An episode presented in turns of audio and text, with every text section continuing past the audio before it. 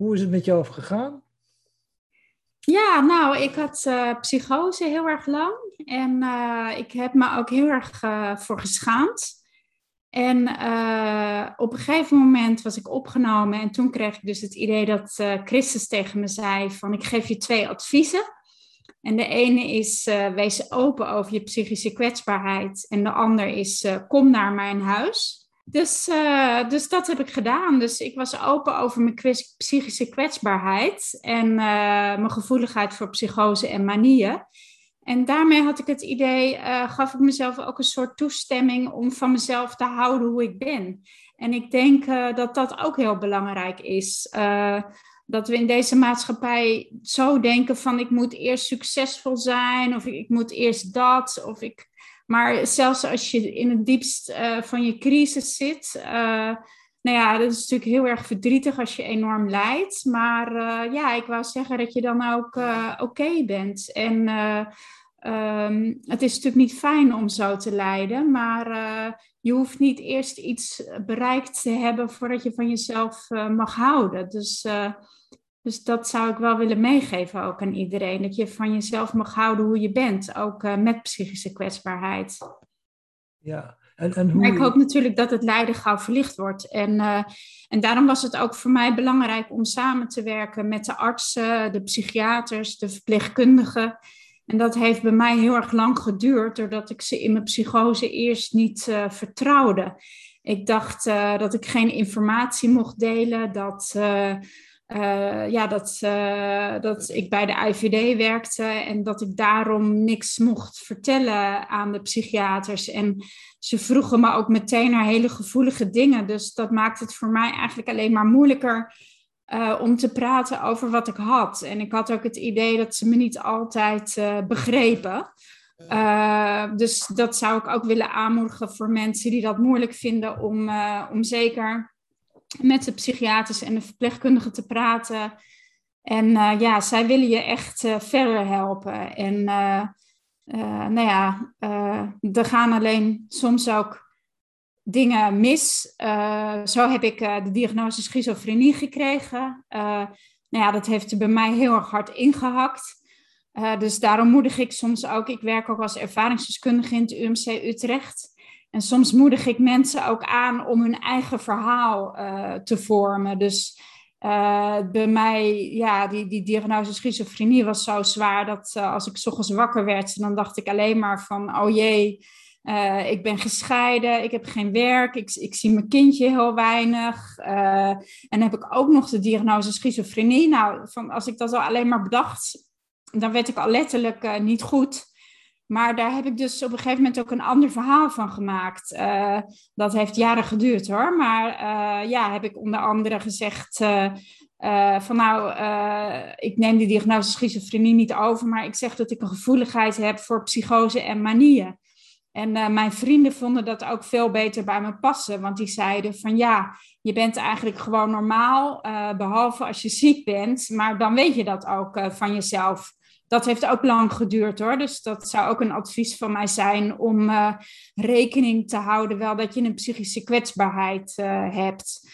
Dus ik weet uh, dat ik niet te veel afspraken op een dag uh, moet maken. Als ik gewoon voel van ik heb geen zin om te bellen, want dat zijn te veel prikkels voor mij. Dan zeg ik dat tegen mensen, dus dat je echt voelt van... Uh, Ja, wat past bij mij? Uh, hoe voel ik me nou eigenlijk echt? En, en waar heb ik behoefte aan? Terwijl hè, je moet van alles, van je werk en, uh, en van andere mensen. Maar, maar dat je echt denkt van nee, uh, maar ik wil nu dit. Of ik, ik wil nu in de natuur wandelen. Dat helpt mij ook enorm. Ik ga ook om de dag uh, joggen. Dus... Uh, Dus ja, en sporten dus uh, heeft mij ook uh, geholpen. En ja, dat vond ik heel moeilijk, want in het begin ging het voor geen meter met die medicijnen. En dan dacht ik ook van, ja, weet je, jullie geven mij hele zware medicijnen en zeggen van, uh, ga maar lekker sporten. Maar als ik die zware medicijnen niet had gehad, was het wel een stuk beter gegaan.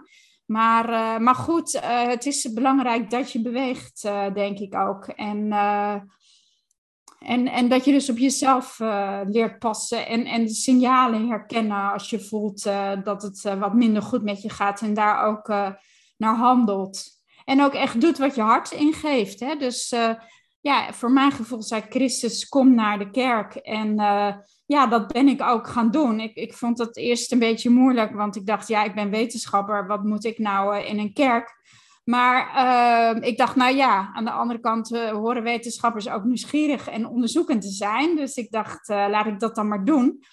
Maar uh, ja, ik moest heel vaak huilen tijdens de missen. Dat ik zo'n herkenning vond van uh, het belang van wereldvrede. En, uh, en Jezus praatte zelf ook met de duivel. Hè? Dus ik denk dat er overigens meer verband is tussen uh, religie en uh, psychose dan, uh, dan wellicht uh, nu bekend is overigens. En, en ook uh, ja, heb ik heel veel herkenning gevonden van wat ik in mijn psychose meekreeg. En wat ik in de kerken hoorde, van het belang voor vrede, het belang van het beëindigen van honger en, uh, en liefde voor elkaar. Hè? Dat dat eigenlijk de belangrijkste boodschap uh, is. Ja. En maar hoe kwam, die, hoe kwam dat bericht oh, naar jou toe? Hoe, hoe pikte je dat op? Uh, nou, ik was in twintig dertien dus uh, opgenomen, eerst gedwongen en later vrijwillig. En in de isoleercel heb ik voor mijn gevoel uh, gestreden tegen, uh, tegen het kwaad. En uh, ik straalde de hele tijd liefde uit. En na de isoleercel uh, was ik op een gegeven moment op mijn kamer. En uh, ja, toen, had, toen voelde ik me zo... Ja, want je voelt je zo niet lekker als je enorm in een psychische crisis bent. En toen had ik dus het idee... Ik, uh, ik had ook het idee dat Christus me de hele tijd steunde. En... Uh, En ja, dat hij dus tegen me zei, ik weet niet, normaal voel ik aan mijn oor als ik met Christus wil praten. Maar uh, ja, dat, dat hij, ik weet niet of ik toen aan mijn oor voelde, maar wel dat hij dus tegen me zei van ik geef je twee adviezen. Hè? Wees open over je psychische kwetsbaarheid en kom naar mijn huis. Dus, uh, dus, dat, uh, dus ik denk ook, um, nou ja, de kwekers geloven dat ook, dat, dat iedereen diep van binnen in zich, in zijn hart... kan je een soort uh, gevoel hebben wat je een richting geeft. Dus, dus mijn advies zou zijn ook om, om, om diep in je hart uh, te luisteren wat jij voelt. En of je dat dan Christus van binnen noemt of, of hoe je dat dan ook noemt. En soms uh, voel je niks, dat heb ik ook gehad. Uh, als je zo depressief bent dat je, dat je denkt, nou ja, leuk die verhalen van luister naar je hart, uh, maar ik voel helemaal niks. Dat herken ik ook hoor. Maar uh, ja, dan zou ik zeggen van ga gewoon wat doen. Uh, wandelen, vrijwilligerswerk, uh, uh, bloemschikken. Uh, ik ben gaan schrijven om uh, wat ik dan noem uh, de sterke kanten van mezelf weer te activeren. Uh, dus uh, als wetenschapper schreef ik sowieso altijd al veel. Maar, uh, maar ik ben dus weer gaan schrijven en... Uh, Uh, ja, dan ben je toch met iets anders bezig. Dan heb je een mede-auteur met wie je een borreltje drinkt. Dan gaat het even over iets anders dan over je... Over je het, ja, het gaat wel over psychische kwetsbaarheid, maar om een andere manier. Niet om je eigen psychische kwetsbaarheid. Dus ik heb samen met Martin van het Klooster een hoofdstuk geschreven in een handboek over destigmatisering. Dus ja, dus doe uh, wat je wil doen en wat nog lukt, zeg maar. Ja, en wees, wees lief voor jezelf. Ja, ja, inderdaad, hou van jezelf. Dat is natuurlijk inderdaad belangrijk.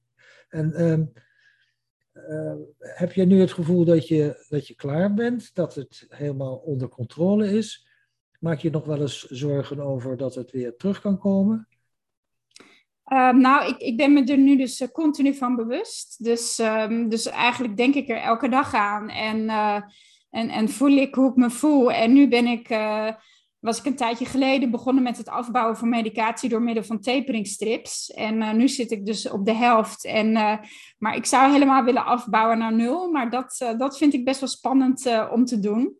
Dus, uh, maar ik, ik weet, uh, ook met de medicijnen die ik nu heb, dat ik er altijd rekening mee moet houden. Dus, uh, ja, dus ik kijk altijd met mijn afspraken. Van, uh, laatst had ik een gesprek met de Jemenitische minister van Buitenlandse Zaken. Maar dan plan ik die dag erna plan ik niks. Want ja, dan weet ik... En ik ga ook al daarna meteen weg. Terwijl er ook nog een lezing was op Klingendaal. Maar dan weet ik gewoon van... Ja, dat wordt voor mij gewoon te veel prikkels. Dus zo hou ik er eigenlijk altijd rekening mee. En voor, probeer, ik, probeer ik te voorkomen dat ik ziek word. Maar je hebt natuurlijk ook altijd live events die kunnen gebeuren. Dus stel, er gebeurt iets erg met iemand. Ja, weet je, dan... Uh, ja, dan moet je daar maar mee zien te dealen, zeg maar. Maar ik weet dat bij mij rust, uh, rust helpt inderdaad ook, ja. Maar ja, ik, ik las van Robin Timmers weer dat hij het fijn vindt om heavy metal te gaan luisteren als hij stem in zijn hoofd heeft. Dus ja, het is echt uh, per persoon heel erg verschillend. En, en je, hebt, je hebt nog wel uh, uh, contact met psychiaters? Um, ja, omdat ik werk als, als uh, ervaringsdeskundige in de U M C, maar, uh, maar niet meer als patiënt. Nee. Niet meer als patiënt. Okay. En Jim van Os is me heel erg dierbaar en uh, zijn strijd voor het afschaffen van de naam uh, schizofrenie en zijn begrip. En uh, ja, psychose-net is altijd een waardevolle bron van informatie, wat het, wat het hielp uit de taboesfeer halen. Dus, uh, dus daar heb ik heel erg uh, veel steun aan gehad. En, uh, en ja, dat Jim ook open stond uh, voor het gevoel dat ik contact heb met God. En Timo van Kempen doet daar nou ook uh, promotieonderzoek naar. En uh, ja, dat, uh, dat vind ik heel erg mooi. En ik hoop uh, nog steeds op wereldvrede. En ik doe mijn best uh, om daar een bijdrage aan te leveren. Je, hij, je las in zijn mailtje naar jou dat hij uh, uitgaat van een, een podcast van zo'n vijf tot uh, zes minuten. Misschien is het, dat heb je inmiddels al behoorlijk volgepraat. Uh, dus ja, we kunnen nu ophouden. Maar als je nog zegt van nee, ik heb toch nog wel een aantal dingen die ik nog niet allemaal heb genoemd. Dan uh, ga je gang. Nou, ik denk dat ik het uh, belangrijkste wel uh, gezegd heb, inderdaad. Uh, ja, behalve dan, uh, ik weet niet of je dat nog kan toevoegen, maar dat het oké okay is om de crisisdienst uh, te bellen als je in psychische nood zit.